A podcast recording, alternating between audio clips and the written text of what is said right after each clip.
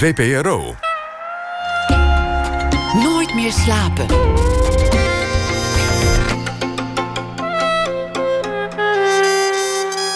Met Liesbeth Staats. Goedenacht en welkom bij Nooit meer slapen. Ze was net op tijd terug in Nederland. Schrijver, columnist, cabaretier en podcaster Paulien Cornelissen. Ze was klaar met de opnames voor Tokidoki, haar tweede tv-serie over Japan, toen het coronavirus ook daar een serieuze dreiging werd. Ze was er voor de tweede keer met een camera. Ruim twintig jaar geleden studeerde ze zeven maanden in Hiroshima en nog langer geleden, ze was toen vijf, begon haar liefde voor dat land. Helemaal niet gek eigenlijk. Voor iemand die zegt het leven dat zich afspeelt op de vierkante centimeter vaak interessanter te vinden dan de grote thema's van de actualiteit, moet Japan een warm bad zijn. Een cultuur met drie ingewikkelde talen, duizend nuances in de sociale omgangsvormen en een grote liefde voor de natuur. Of in de woorden van Cornelissen: Japan is een droom die echt is. Op de tv-serie moeten we nog even wachten, maar deze maand verscheen haar boek Japan in 100 kleine stukjes. Met de geoefende blik van de buitenstaander schreef Cornelissen 100 miniatuurtjes over onder andere het belang van zwart haar in Japan, speciale toiletslofjes en luie mannen die vertikken op zoek te gaan naar een geliefde. Welkom, Pauline. Dankjewel. Hoe gaan Japanners eigenlijk om met zoiets als uh, een dreigend coronavirus? Um, nou, toen ik er was, dat was half februari, toen was het uh, daar dus al uitge of ja, uitgebroken, was het aan het uitbreken. Japan stond toen op nummer twee qua uitbraken overal ter wereld. Vooral vanwege het cruiseschip de Diamond Princess. Die oh ja, dat lag daar in Yokohama. Ja. En um, um, wat ik daar merkte was wel dat meteen overal bij winkels, restaurants en hotels stond overal van die uh, desinfectie dingen voor je handen. Dus ze hadden veel meer, volgens mij, dan hier in het begin meteen van iedereen moet zijn handen schoonhouden. Um, het nieuws ging nergens anders over. Dus dat is precies hetzelfde als hier. En, en is er ook zoveel discussie en debat over hoe je daarmee moet omgaan? Ja, wel. Ja, um, dat is er zeker. En er is nu ook wel wat protest, wat eigenlijk wel bijzonder is. Want meestal is, dat is ongebruikelijk in Japan. Maar er wordt nu wel gezegd van ja, het is. Uh, dat eigenlijk de regering te traag reageert op wat ze moeten doen.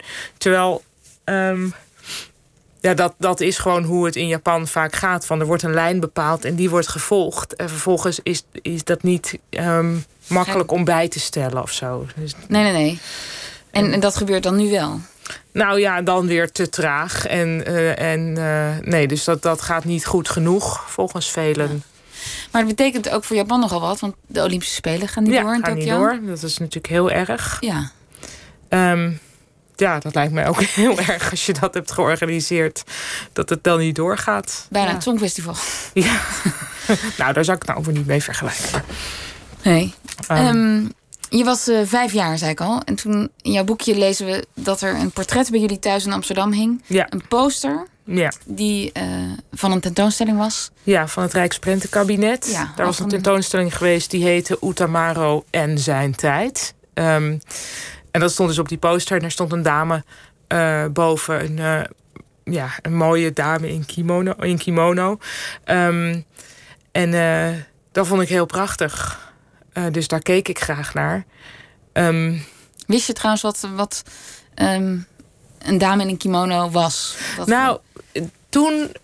nee, ik wist niet wat haar functie of zo was later begreep ik wel van, oh ja, dat zal toch wel iets. Ik dacht heel lang dat ze een geisha was. Um, blijkt zelfs dat, of zelfs dat ze meer een courtisane was. Dus mm. echt een, een soort chique uh, prostituee. Um, nee, maar het ging me toen vooral om die heel mooie kleren. En de, de, gewoon de esthetiek van die tekening zelf. Van die, van die prent. En we hadden ook een heel boek met allemaal van die prenten. Dus ik heb ook tekeningen van mezelf van die periode dat ik probeerde om dat soort dames en dat soort uh, ja, die Japanse prenten na te tekenen. En ik weet ook nog dat ik dacht van ja, deze is echt goed gelukt. En dan zie ik het nu en dan is het echt helemaal niet goed gelukt. Maar je was vijf. Ja, ja, ja. ja. Nee, maar dat is heeft natuurlijk ook weer langer geduurd, die periode ja, ja. dat ik dat probeerde. Ja. Maar als je vijf bent, dan kijk je ook met een hele intense blik. Ja. Naar een, dan, dan wordt zo'n poster. Dat wordt heel erg in je. Ja, een soort icoon wordt dat. Ja, precies. Ja. Dus dat maakt. In, je zegt ja, daar begon mijn liefde eigenlijk. Denk je dat dat dan ook een soort van toeval is? Als daar een poster van Suske en Wiske hing... Nou, grappig dat je zo... Suske en Wiske noemt. Want dat is natuurlijk wel ook die klare lijn. Heel veel strips... Ehm, sowieso ja, Kuifje en zo. Ik denk ook veel, veel um, striptekenaars kijken wel naar wat er in Japan gebeurt. Onze eigen Van Gogh was natuurlijk ook fan van die prenten. Dus juist alles wat een, wat een soort heel, ja, wat een heel helder beeld is. Dat, uh, maar goed, dat was je vraag ik niet. Je vraag was, is het toeval? Had er ook iets anders kunnen hangen? Ja, mijn vraag was niet zo geïnformeerd als jij... Um. ik bedoel, ja, als er een totaal andere poster hing van uh, ja. Uh, ja, dat is moeilijk te zeggen. Want de reden dat die poster daar hing was natuurlijk omdat mijn ouders dat mooi vonden. En ik, ik zal wel op mijn ouders lijken. Zowel genetisch als doordat ik door hen ben opgevoed. Um, dus nee, dat is allemaal niet toevallig dan. Nee. Nee. Maar er waren dus nog wel andere manieren of andere wegen die tot Japan leiden. En als ik dat allemaal bij elkaar optel, vind ik daar wel veel toeval in zitten. Van oh, wat grappig. Toen ben ik ook nog op judo gegaan. Ja, judo heeft natuurlijk niet te maken met die Japanse prenten toevallig. Maar ik wist wel, oh ja, dat is ook Japans. Maar je schrijft ook, ja, er was bij ons op school een soort Japan-project. Ja. En dan kregen we allemaal een Japanse naam. Ja. Nou, dat, dat heeft jouw hele klas meegemaakt. Maar bij jou sloeg dat enorm aan. Ik weet niet hoe dat bij de rest uh, inmiddels is. Want ik heb niet zo'n contact meer met de rest van die klas. Van zo heel lang geleden. Toen was ik dus zes. Toen zat ik in uh, wat toen de eerste klas was. Nu groep drie. Um, en we hadden een jongetje in de klas die was half Amerikaans, half Japans. En ik denk dat we vanwege hem um, dat project gingen doen. Eh, ik zou niet weten hoe het met die andere kinderen is vergaan. Misschien zijn die allemaal inmiddels ook wel naar Japan gereisd en zo. Maar goed, ik ben natuurlijk schrijver, dus... En ze hebben geen tv-programma's gemaakt? Nee, precies. nee. nee. dat niet. Maar misschien wel andere dingen. Um, je bent ook gaan studeren? Ja. Uh, in Hiroshima, of is dat dan Hiroshima? Ja, ja eerder Hiroshima. Oké. Ja. Oké. Het um, betekent breed eiland. Natuurlijk. Ja, ik zeg er maar bij. Je, je noemt um, Japan in het boek een droom die echt is. Ja. Nu ben je twee series verder en een mm. boek. Mm -hmm. um, is het nog steeds die droom? Ja, eigenlijk wel. Ik heb heel vaak, als ik daar ben, dat er, dat er iets. Ja, ik, ik blijf dus heel veel moeite hebben met dat goed beschrijven wat dat is, omdat ik het niet helemaal snap, denk ik. Maar um, het droomachtige van dat je daar wel loopt, maar dat je denkt van mijn voeten raken de grond niet helemaal. Of de geuren zijn net anders. Er is iets. Ja, dat vind ik droomachtig. En ik heb nog steeds dat er dingen. Bijvoorbeeld nog niet zo heel lang geleden. Het staat ook in mijn boek, maar dat was toen ik het schreef echt de recente kennis die ik opdeed. Um, je ziet heel veel in Japan bordjes hangen van uh, vluchtroutes van, um, voor als er een tsunami is. Of dus waar je heen moet. Want je moet dan omhoog kunnen en weg kunnen voor zo'n golf. En bij zo'n bordje staat vaak een tekening van een vis. En ik dacht van ja, je hebt heel vaak bordjes in Japan met, waar dan figuurtjes bij staan. Omdat heel veel verschattigd wordt in Japan. Mhm. En toen dus pas vrij recent kwam ik erachter, die vis heeft een betekenis. Want het is een speciale vis waarvan de, in de mythologie werd gezegd dat er onder Japan één heel grote vis is, een meerval. En dat die de aardbevingen veroorzaakt. Dus het idee dat je daar op, op dat eiland zit en dat er een heel grote vis onder is, die begint te trillen. En dan begint de grond ook te trillen. Dat vind ik eigenlijk al heel, een heel mooi beeld. En vervolgens blijft dat ook staan op bordjes tot in nu, het nu. Dus nu is het nog steeds, wordt die vis daarmee geassocieerd. Dat vind ik, ja, ik vind dat heel onwerkelijk. Ik kan daar niet zo goed een vergelijking uh, in Nederland mee, mee bedenken. Dat wij dat Nee. zo, zo'n oude mythologie nu nog steeds zouden inzetten voor iets. Dat, dat weet ik niet of dat gebeurt. Nee, we hebben wel volgens mij op Schiphol bij het lang parkeren bordjes met Ot en Sien of zo. Maar, Ja, vind ik van een andere Ik ook. orde. maar het is wel een bordje. Ehm, toen jij ging eh, studeren, Mm. je studeerde psychologie in Amsterdam. De overgang is dan vrij groot als je naar Japan gaat. Ja. Voelde je je daar thuis? Meteen. Ehm, Was dat liefde op het eerste gezicht? Ja, dat was wel liefde op het eerste gezicht. Ik had natuurlijk een heel duidelijk beeld van Japan. En ik weet nog hoe dat ik soort van blown away was. Dat ik dacht, oh, mijn beeld klopt helemaal niet.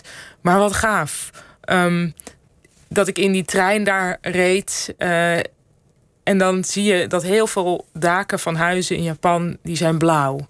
Nou, dat, had ik, dat wist ik helemaal niet. En dat zoiets, dat is al zo anders dan bij ons. Gewoon ja, glimmend blauwe daken. En daar werd je blij van? Ja, daar werd ik heel blij van. Dan dacht ik, ja, ik heb heel veel gelezen over Japan en veel erover gezien, maar dit wist ik niet. En ook zoiets, ik dacht ook van, Japan is enerzijds een soort zenland met, met tempels en met prachtige natuur. En anderzijds is het de high-tech van de, weet je wel, van die viaducten die ze door elkaar heen bewegen als een soort spaghetti. Eh, Maar toen ik daar was, zag ik nee. Op heel veel van die high-tech plekken zijn toch ook nog heel kleine rommelige hoekjes of zo. Dat er ineens nog een altaartje staat vlak in een, in een, bij, een, bij een flatgebouw dat verder hypermodern is. Of dat er weer iemand met een soort heel klein vegertje dingetjes aan het aanvegen is. Terwijl je denkt, nee, ik neem aan dat hier ook gewoon een soort industriële stofzuiger is. Maar nee, dus die twee beelden van Japan die ik had, die zijn veel meer verweven dan ik wist. Ja. En dat vond ik ook heel, een heel erg prettige ontdekking. En op die universiteit volgde je dan lessen meteen in het Japans? Of Nee, nee, in nee. Engels? Nee, want ik kon toen helemaal geen Japans. Dus ik ben toen Japans gaan leren daar. Ehm, echt met andere buitenlandse studenten. En ik deed een soort klein eh, onderzoekje voor psychologie. Ehm, en, en ik volgde een vak in het Engels over boeddhisme. Ja. Eh, dus Maar door- nog niet in het Japans? nee, nee, nee, nee, dat kon ik absoluut niet doen. Nee. nee. En, en was er dan contact met Japanse studenten? Was dat nou, best wel weinig. En het gekke was, ik had al een, eh, een Japanse vriendin die ik had ontmoet een, jaren daarvoor in Amerika. Dus ik had, ik had al een Japans vriendin. En toen viel het me, viel het me wel een soort van. Nee, ik heb al, Ik heb al een ja, ik, heb al een boek dat. Hè. Ja. Ehm, het viel me toen wel tegen dat de Japanse studenten op de campus... die waren helemaal niet toeschietelijk richting buitenlanders. Dus dat was... wa- Er waren er een paar eh, waar we wel ja, mee naar het café gingen en zo. Dus die, dat zijn uitzonderingen eigenlijk. Die, Maar je hebt daar geen eh Ik duurzame daar- vriendschappen Nee. gesloten? nee. Nee, althans met Japanse... En ook niet met met niemand eigenlijk. Nee, van die periode niet. Nee. Nee. Maar je bent veel meer over dat land te weten gekomen. Ja. Dat lezen wij in deze 100 miniaturen. Mhm. Maar de relatie is daar niet door verslechterd met het land. Ehm, hoe bedoel je? Door, Nou- door in die periode dat ik daar studeerde? Nee, in de hele periode dat, De je, hele dat ik het ken. dat je nu verkering hebt met Japan. Dat ik verkering heb. Nee, ik vind niet verslechterd, maar ik ben wel, ik ben wel natuurlijk hè, wel realistischer geworden over sommige dingen. Dus ik weet nu wel meer dingen te noemen over Japan die ik niet leuk vind. Terwijl toen ik als vijfjarige of zesjarige over Japan dacht, zag ik natuurlijk alleen het mooie. Mhm. Ehm, Wat vind je minder? eh, nou, wat ik minder vind, is dat ik zeker weet dat ik als Japanner nooit in Japan zou willen wonen. Als Japanner? Ja, als buitenlander ook niet, want dan hoor je er natuurlijk ook nooit bij. Maar de sociale druk die er is op de meeste Japanners is vrij heftig. Ehm, Dat beschrijf je in het boek ook bijvoorbeeld de positie van vrouwen. ja, die is, die is nog niet Dat echt heel erg. me echt. Ik dacht dat het een heel erg eh, vooruitstrevend land was. Nee, nee, nee, nee. Nee, er is nooit een tweede feministische golf geweest. Ehm, dus dat is, dat is allemaal Vrouwen studeren wel, maar... eh, Nou ja, maar bijvoorbeeld, dat is dus iets van vorig jaar of zo, bleek ineens dat de cijfers van vrouwen aan echt een goede universiteit, en ook aan meer universiteiten, maar het kwam uit bij een goede universiteit, dat bij de geneeskundefaculteit de cijfers van vrouwen naar onder werden bijgesteld. Ehm, dus gewoon verlaagd werden, zodat ze minder goed afstudeerden. Want er werd gezegd, ach ja, die gaan toch een gezin beginnen. Dus dan hoeven we niet die te laten zien hoe excellent ze zijn. Want En dan steken ze niet zo af bij die mannen. En dan... dat en dan zouden ze een goede baan kunnen krijgen. Dat is allemaal maar ingewikkeld. Ehm, het is ook zo maar dat. is dat, dat lijkt me een schandaal. Of is ja, dat is een schandaal. En dat wordt, dat, dat wordt dan ook een schandaal. Want anders zouden we er hier ook niet over horen. Mhm. Maar dat dat nu pas een schandaal is, vind ik wel veelzeggend. Want natuurlijk gebeurt dat al de hele tijd. Ja. Het is niet iets wat nu ineens opgekomen is. En de eenzaamheid is een groot sociaal probleem Ja. in Japan. Ja, Dat is in Nederland ook. ook wel ja. Maar daar wel meer, denk ik. Je hebt een heel groot, eh, grote groep mensen die ehm, nooit anderen zien. En ik merk ook wel... Dat was trouwens ook toen net die corona opkwam... zo gek eigenlijk om te merken dat in Japan mensen elkaar nooit aanraken. Wij moeten daar toch moeite voor doen om elkaar geen hand te geven... en eh, niet te knuffelen of zo. Maar ehm, die Japanse vriendin die ik heb... die heeft normaal gesproken... doet ze ook aan tango workshops geeft ze aan eh, onder andere in bejaardentehuizen. En zij zegt van het is voor heel veel van die Japanse senioren heel erg fijn om überhaupt omhelst te worden. Omdat dat eigenlijk niet gebeurt. Ehm, dus dat is wel, eh, dat vind ik, Beetje treurig. dat vind ik wel. Maar ja, goed, dat is ook, het is deels de cultuur. Wij zijn eraan gewend. Japanners buigen. Dat kunnen wij niet. Of tenminste, niet zo heel goed. Ehm, maar ja, ik, dat zou ik allemaal moeilijk vinden. Ja. Ja. Nou ja, en die senioren dus kennelijk ook. Want ze Ja, het wel dus fijn. die vinden het dus wel fijn. Want dat Ja. was inderdaad die vriendin van mij. Want je kan zeggen, ach ja, nee, zo zit dat daar nu eenmaal niet. En zij zei, maar misschien is zij is ook modern en vooruitstrevend. Dus dat zou ook haar blik kunnen bepalen. Maar zij heeft inderdaad de indruk dat Japanners dat te weinig doen. Dat elkaar aanreiken. En Ja, dat het slecht is. Ken je de, de emigratiecurve, heet dat geloof ik? Als je gaat emigreren, Mm? Dan de eerste drie maanden heet dan de honeymoon. Ja, ja. Vind je zelf de file op de boulevard Periferiek fantastisch. Ja, En daarna heb je drie maanden crisis, vind je alles Ja. stom. En daarna herstelt zich dat en dan pas je je aan. ja. En heb jij dat ook... Ja, je bent niet geëmigreerd, je hebt, maar Nee. je hebt er zeven maanden gewoond. Heb je daar iets van, van meegekregen dat je bijvoorbeeld over die eenzaamheid of over... Ik heb wel eens, ja, ik heb wel eens irritaties, weet je wel. Van, dus ehm, het is heel leuk aan Japan dat alles precies klopt. En dat alles, het is een puzzel die helemaal vast in elkaar zit. Maar dat kan dus ook irritant zijn, omdat je dan ook je zo moet gedragen zodat de puzzel nog steeds past. En daar heb ik me wel aan geërgerd op een gegeven moment. Terwijl je eigenlijk in de honeymoon fase waarschijnlijk zou denken van, nou, zo leuk. Ze willen echt per se dat, ik nu in ja. dit hokje ga staan en niet in dat, in dat hokje. Dus dat. Maar ja, aan de andere kant, het is natuurlijk steeds voor mij ook long distance geweest. Het langste dat ik er gewoond heb is zeven maanden. Dat is natuurlijk niet lang. Nee. Ehm, Zou je er kunnen wonen met je gezin? Met mijn gezin zeker niet. Nee. Waarom niet? Ehm, ik denk dat voor mijn man niet. Die is er nog nooit geweest overigens. Ik denk niet dat hij daar heel erg zou kunnen aarden. Nog los van de taal, hè? Mhm. Ehm, nee, en ik heb natuurlijk ook te veel wat mij hier bindt. Maar ik zou er wel heel graag een keer met z'n allen heen gaan. Als dat ooit nog kan. Post-corona. Ja. Ja. Ehm, die, eh, wat jij beschrijft in dat boek, dat, dat leent zich eigenlijk perfect voor iemand die er niet woont. Die een soort long-distance eh, relatie heeft. Omdat er zoveel op te schrijven valt over Japan. Het verschilt zo van onze cultuur. Ja. In eh, omgangsvormen en... Nou, bijvoorbeeld, ik noem het in de introductie... het belang van zwart haar. Ja. Ja, ik heb er Dat is no- ook nooit gek, over Ja. nagedacht... Dat, dat je daar iets van kan vinden. ja. Omdat iedereen toch zwart Ja. haar heeft. Hoe zit er dat? zijn dus ehm, scholen en ook bedrijven waar. Ja, er is eigenlijk een soort ideaal heerst er in Japan over wat de Japanner is. Ehm, hoe die zich gedraagt, maar ook hoe die eruit ziet. En een Japanner. eh, en dat gaat ook ver. Hè? Dus eigenlijk veel Japanners vinden dat de Japans zijn, dat dat echt een ras is. Dus als je half Koreaans bent, dan ben je al van gemengd ras. Dat kunnen wij ons natuurlijk niet voorstellen. Dat wij Nee. zullen zeggen, oh, half Duits. Dan ben je eigenlijk Ander ras. Dat is Ja. niet dan. ehm, Ook Dat- nogal expliciet. Wij zeggen nooit nee. toch... Nee, nee, nee. Ander ras. nee, dat is daar. ehm, Dubbelbloed of halfbloed, zeggen wij. ja, dus in Japan heet dat half.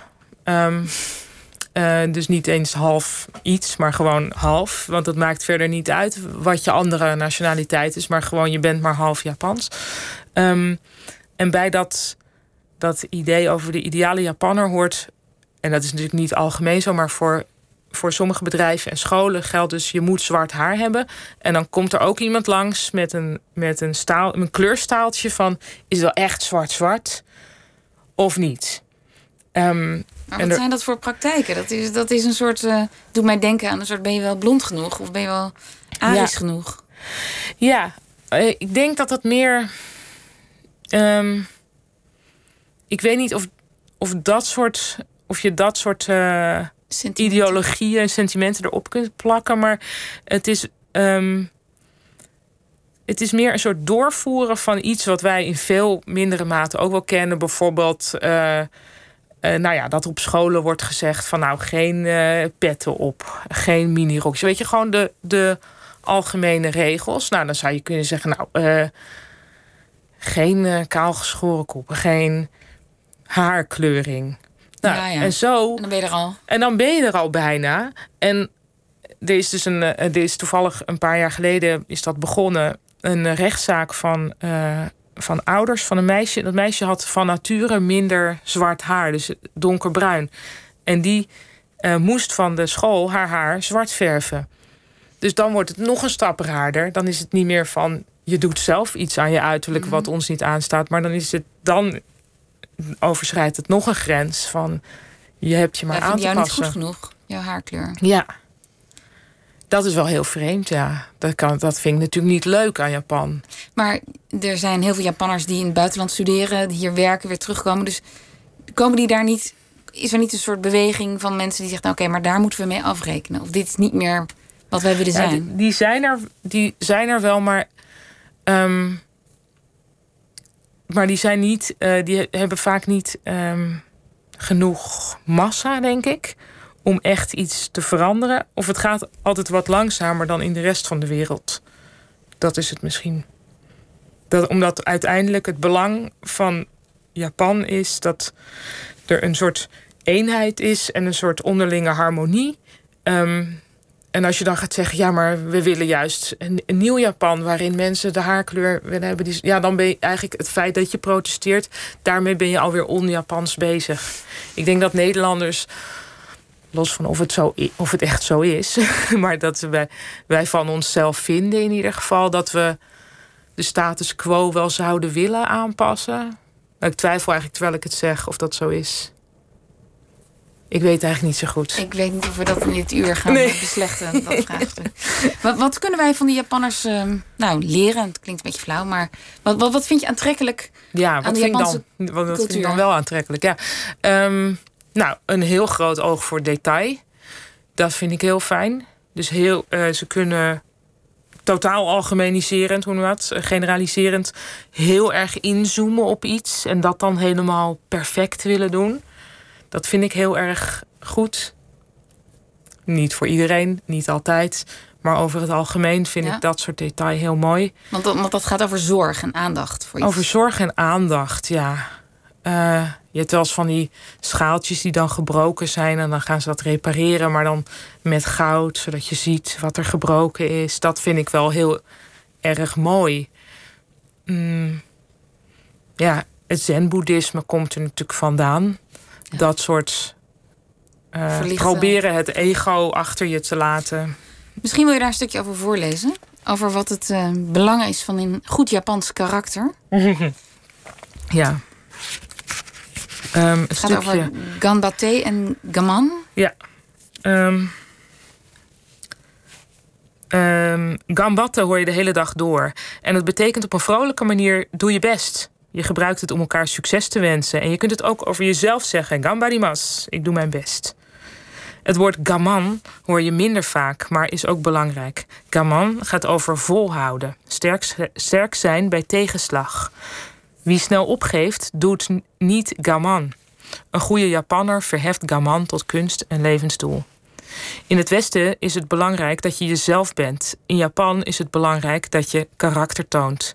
Dat was vroeger bij ons ook het geval volgens mij. Wees een man, of iets meer unisex, als dagen niet slagen bij tijden. Niet klagen, maar dragen en strijden. Het cultiveren van een stoïcijns karakter is bij ons uit de mode geraakt. Tegenwoordig moedigen we het juist aan om alle gevoelens te herkennen en erkennen. Misschien is deze ontwikkeling wel goed. Misschien worden we daardoor empathischer en voelen we ons meer solidair met de zwakkeren in de samenleving. Maar, maar, ik denk dat het ook voor ons westerlingen wel goed zou zijn om te leren dat je kunt proberen de baas te worden over je gevoelens. Het is een hele, het is een mooie.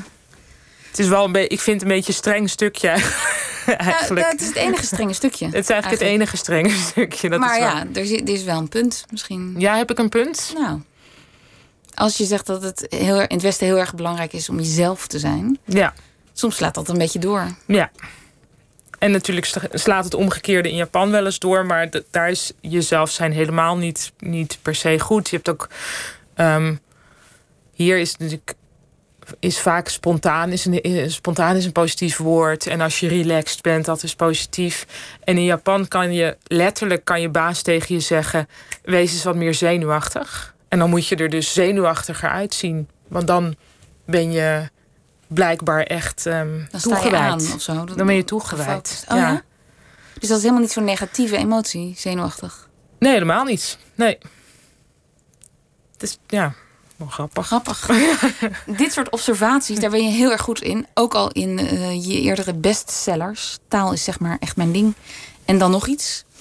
Um, zie jij ook dat die rol van buitenstaander, observant, jou heel goed ligt? Vind je die ook, voelt die comfortabel? Um, um, ja, ik denk het wel. Want. maar ja, in Nederland heb ik het natuurlijk altijd ook enigszins over mezelf. Als ik observeer, omdat ik zelf hoor bij de Nederlanders.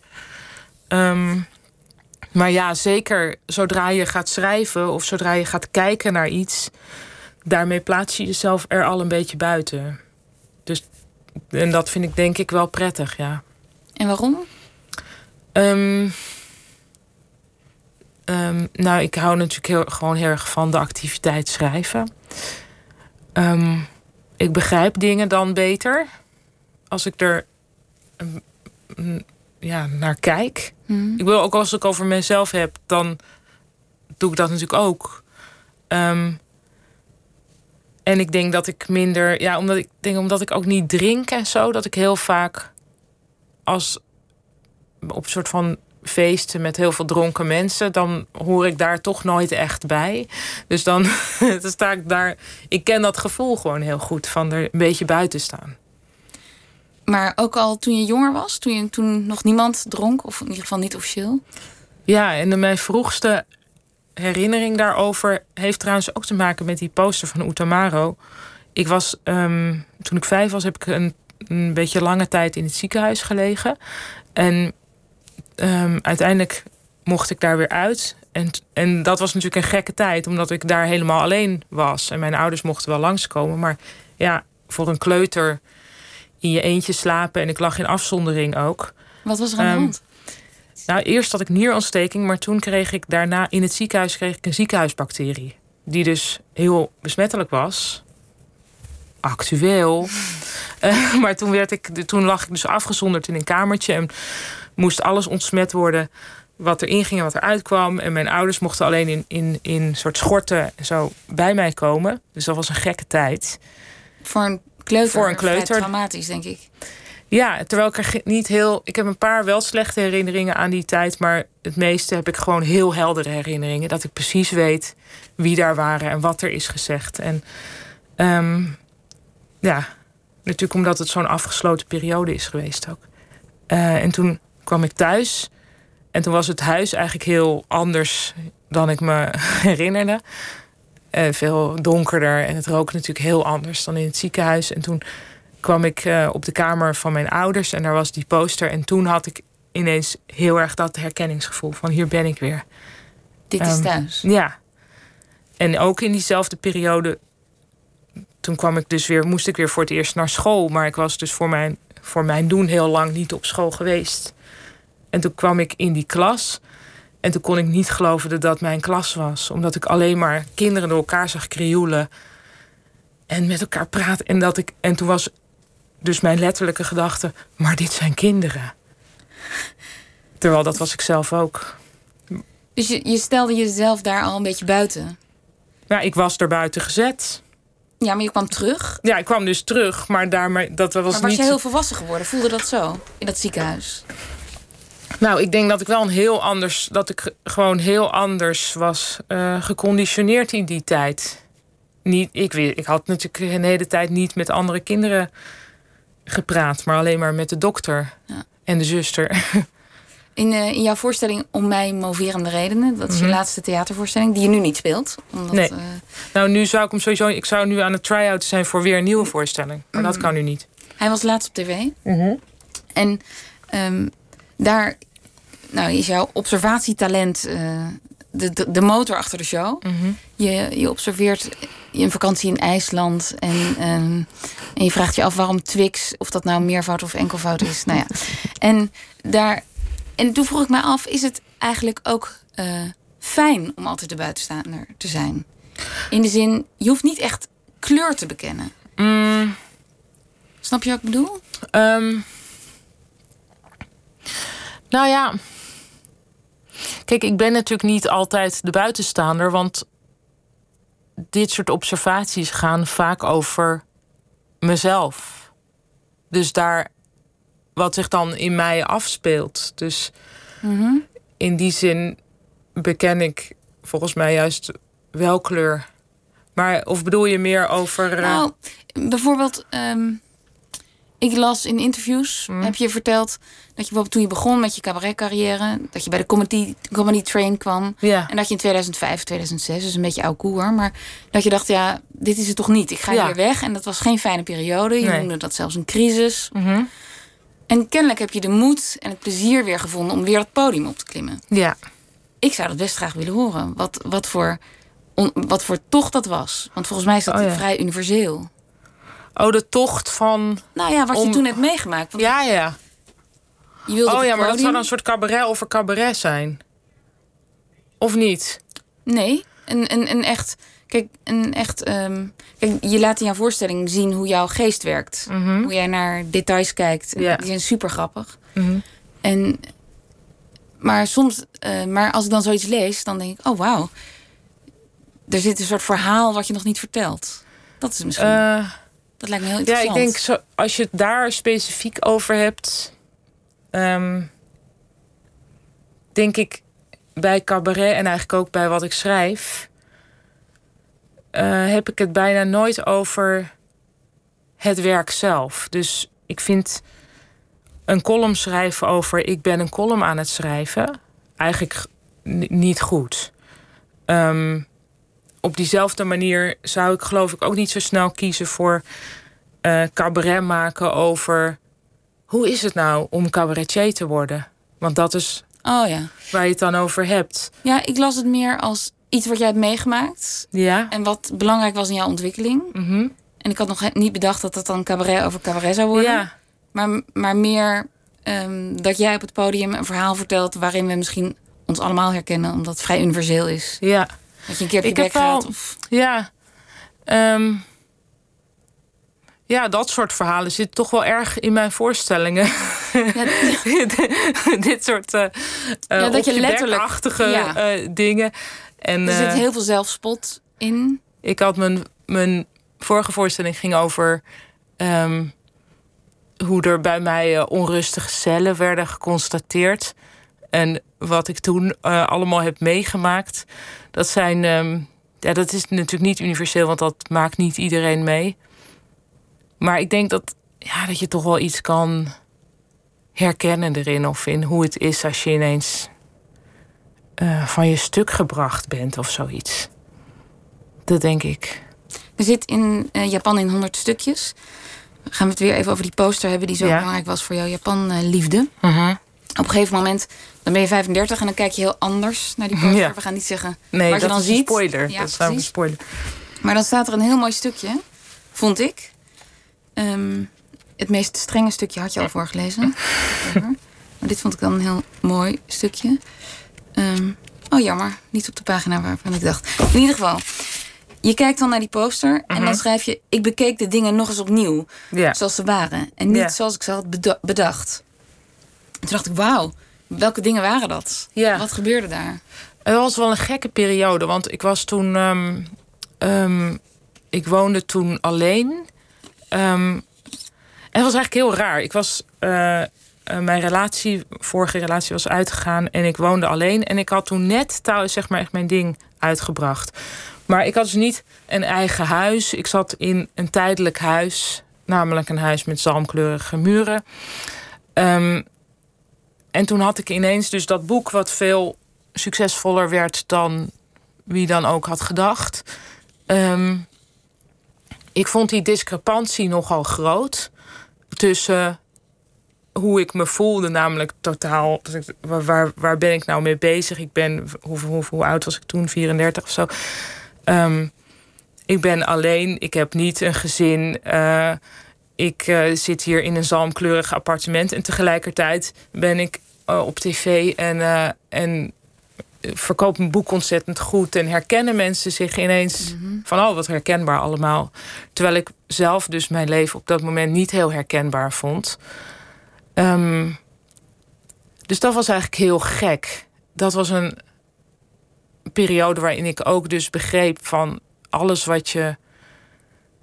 Ja, ik denk dat het best wel een droom is dat als je een boek uitbrengt en het wordt zo succesvol, dat is natuurlijk enerzijds heel tof. En anderzijds, ja, het is ook een beetje cliché, maar het is natuurlijk niet waar het om gaat. En dat werd mij ook heel duidelijk. Ehm, En daar Dus gaat dit stukje dan daar over. gaat dat een, be- een beetje over dat soort. eh, ja, dat soort. Dat besef van waar doe je het eigenlijk voor? Ik heb ook in diezelfde periode als dat ik die epifanie had met die poster, eh, een, eh, een kat genomen.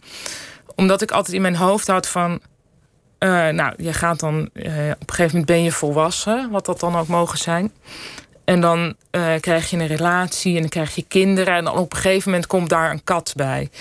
En dat was een beetje de volgorde. En ik was helemaal niet het type dat vond dat bepaalde dingen in bepaalde volgordes moesten. Maar ik merkte toch van dat iets mij weer hield. Want ik was nog niet volwassen genoeg om een, Om kat, te nemen. Want ik had al die stappen nog niet genomen. En toen dacht ik op een gegeven moment dus ook van ja, ach, nou fuck it. Ik doe dit. Ik ga wel een kat nemen. En dat was heel goed, omdat ik daardoor. eh, dat was al een klein ding natuurlijk. Of nou, het is niet heel klein, maar het is ook niet een klein ding om een kat te nemen. Maar het was wel iets wat ik deed. Het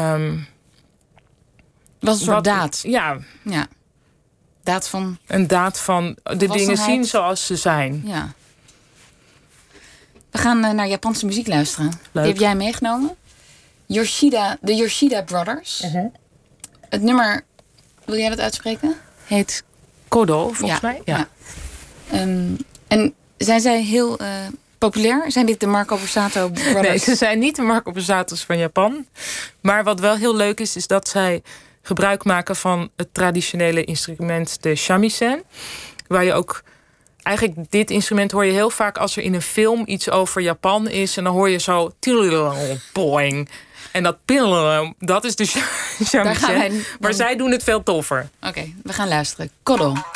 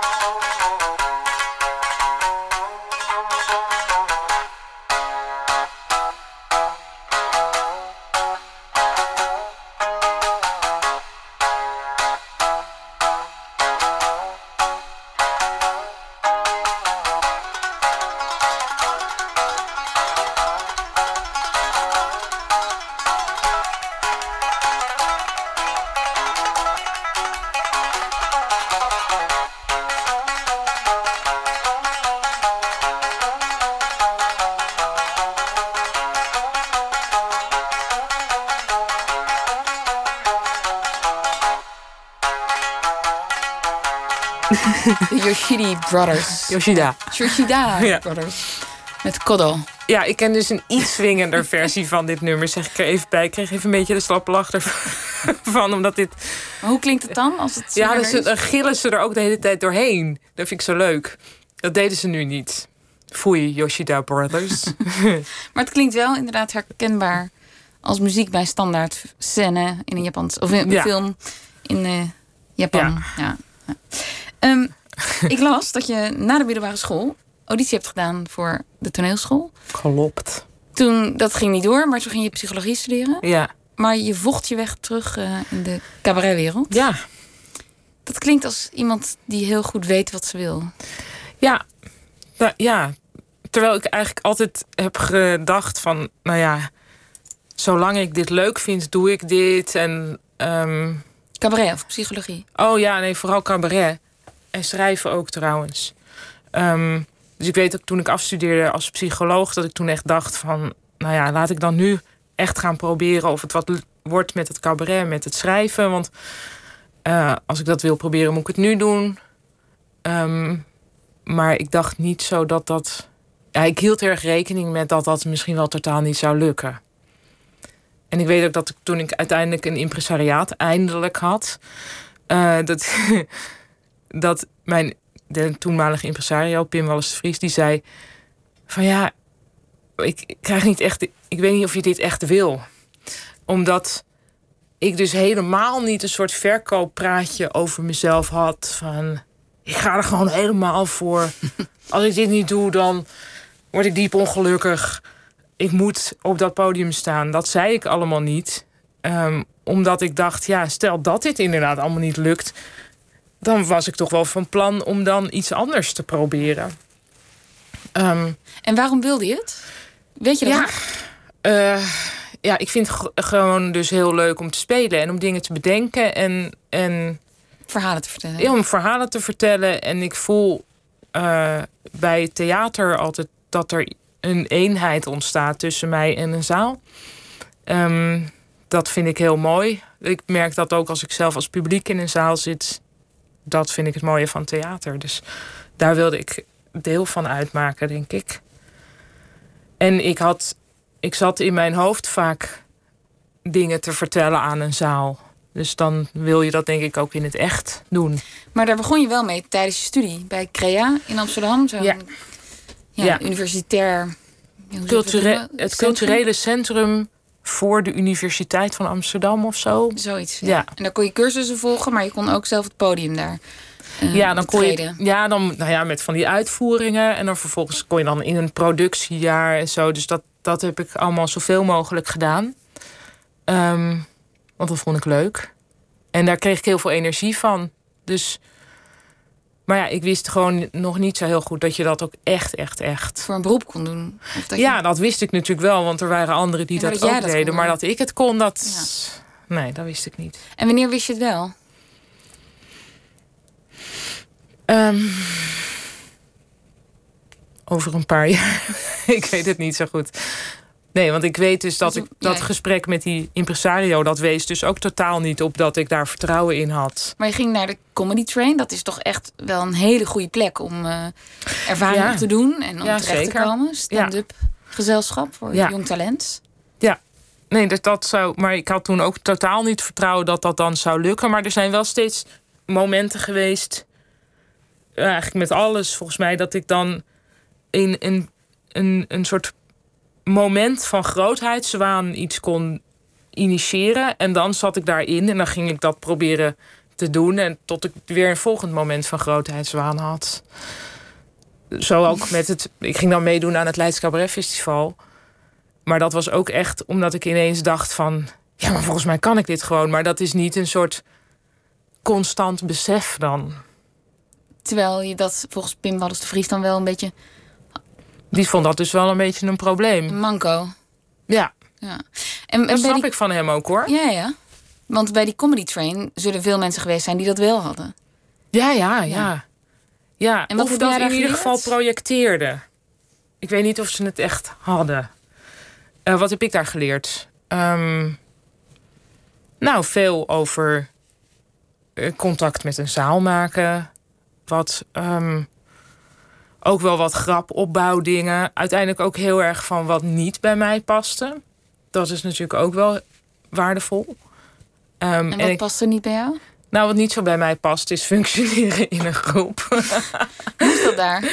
nou, het is sowieso moeilijk. Dus, en goede stand-uppers die kunnen zich daar goed van afsluiten. En misschien zou ik het inmiddels ook wel kunnen nu ik wat ouder ben. Maar dat je ehm, met z'n allen zo'n avond maakt. Dat je dus optreedt in een soort sequentie. Daardoor krijg je meteen een rol binnen zo'n groep. Want, want ik ken het niet goed. Het, het, zijn uh, stand-up ja, dus iedereen doet een, doet een set en er is één MC, dat is de presentator. En je doet elke tien minuten of zo. Dus dan vorm je samen die avond. Maar um, toch best individueel zou je denken, want je bent verantwoordelijk voor je eigen stukje. Ja, maar dat is ook weer niet zo, want het publiek ziet iedereen. Dus um, ik weet dat uh, bijvoorbeeld iemand als, uh, uh, als Annie Kaufman. Die wilde de andere comedians überhaupt niet zien, zodat hij helemaal blanco het toneel opkwam. Nou, dat is bij Comedy Train is dat niet aan de hand. Daar ondersteun je elkaar en, en lever je ook, uh, ja, geef je Feedback. tips en tops ja. aan elkaar. Zo werd het niet genoemd hoor. Maar, um, dus je doet het wel samen. Dat is ook terecht, want het publiek ziet het ook allemaal. Maar daarmee ben je dus, ja, ik vind het veel prettiger om zelf de avond te bepalen. Maar want wat, wat, wat vond je daar lastig aan? Het, het, feit dat je het samen moest doen? Of dat nou, bijvoorbeeld nee, maar dus als er anderen zijn, als je de enige vrouw bent op een avond, wat ik eigenlijk wel vrijwel altijd was, dan ben je dus de vrouw van de avond. Dat is voor mij moeilijk, want ik denk in het normale leven helemaal nooit over, ja, toch weinig over dat ik een vrouw ben. Um, dat is ook niet waar mijn materiaal ligt. Dat vind ik niet. Ik vind dat niet. Want dan, werd, dan voelde jij, oh, daar moet ik iets mee doen. Of zo, ja, dat werd ook wel eens gezegd en zo. Van misschien moet je dat dan toch even benoemen.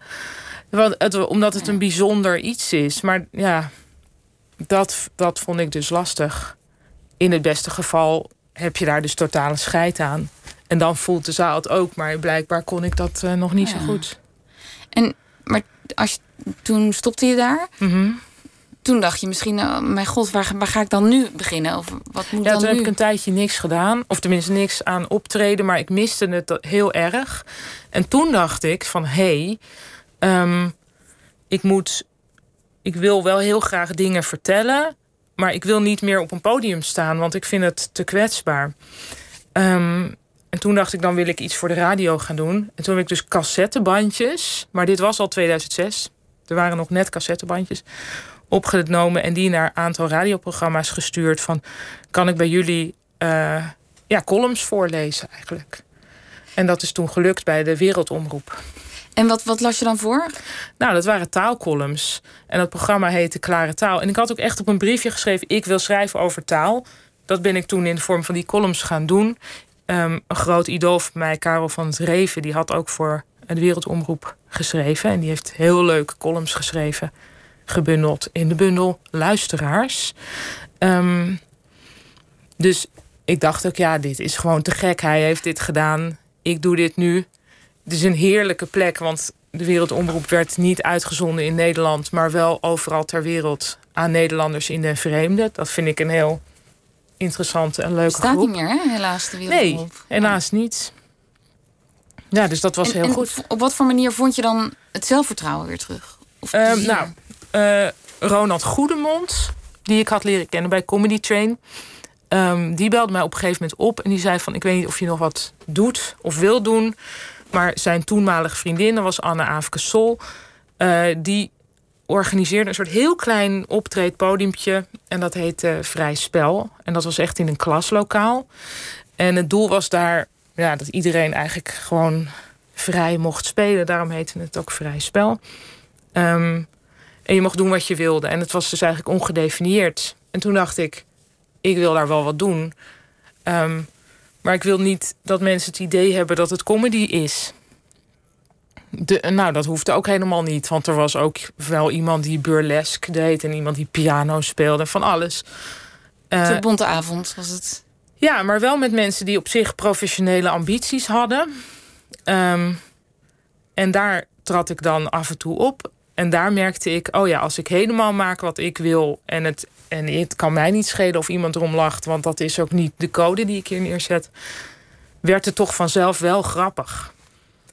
En op een voor mij veel kloppender manier, omdat dat echt was wat ik wilde doen. Ehm, dus daar heb ik heel veel aan gehad.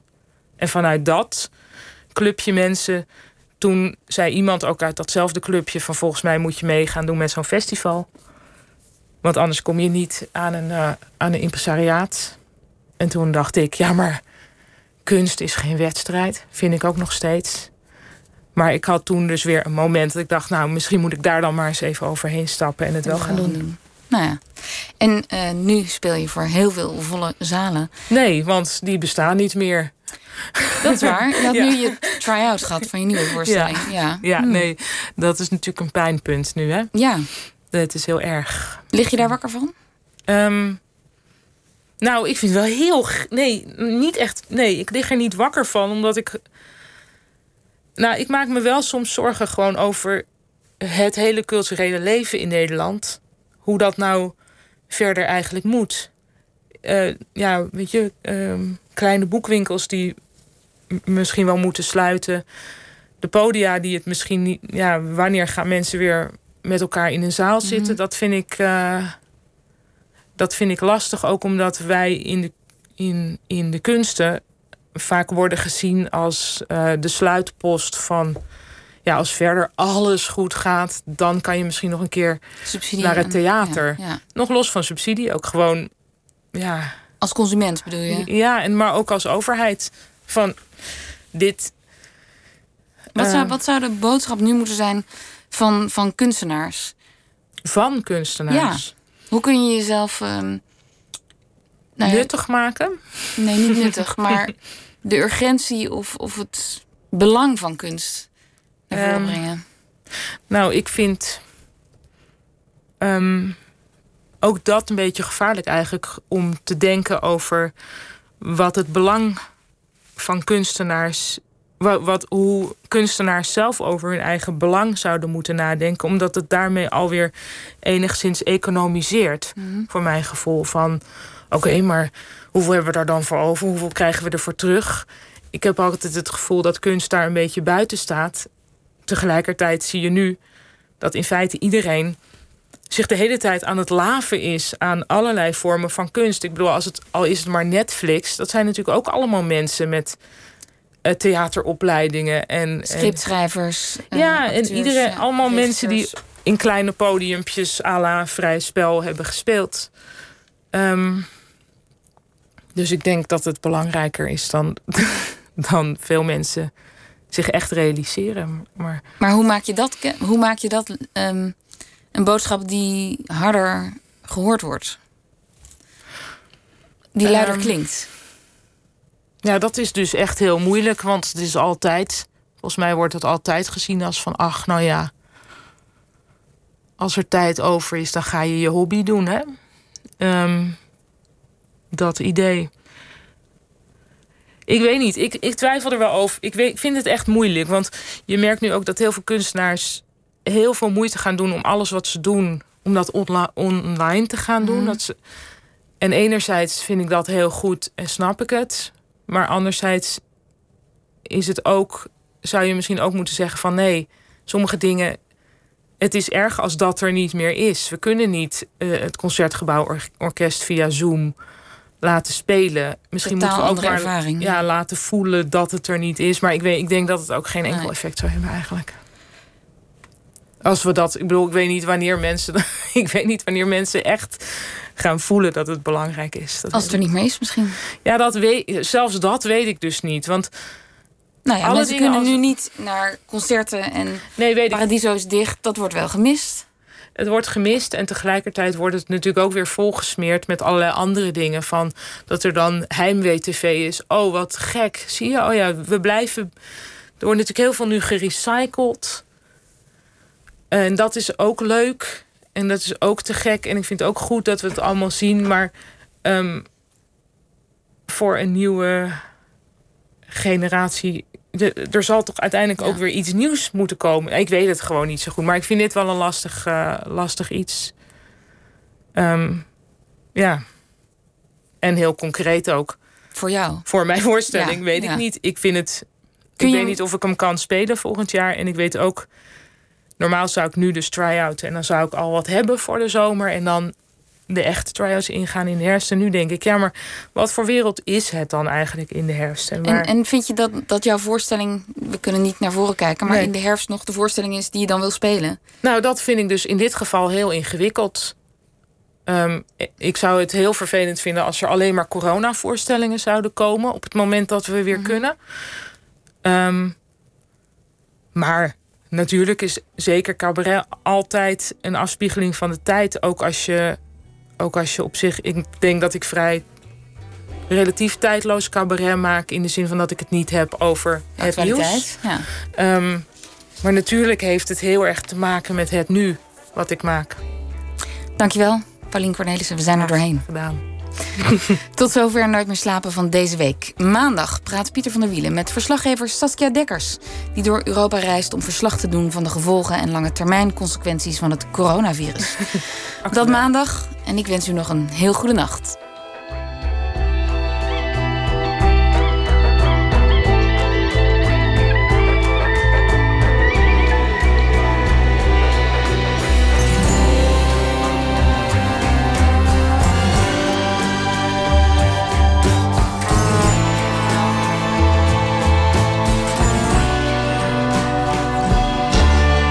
Radio 1. Het nieuws van alle kanten.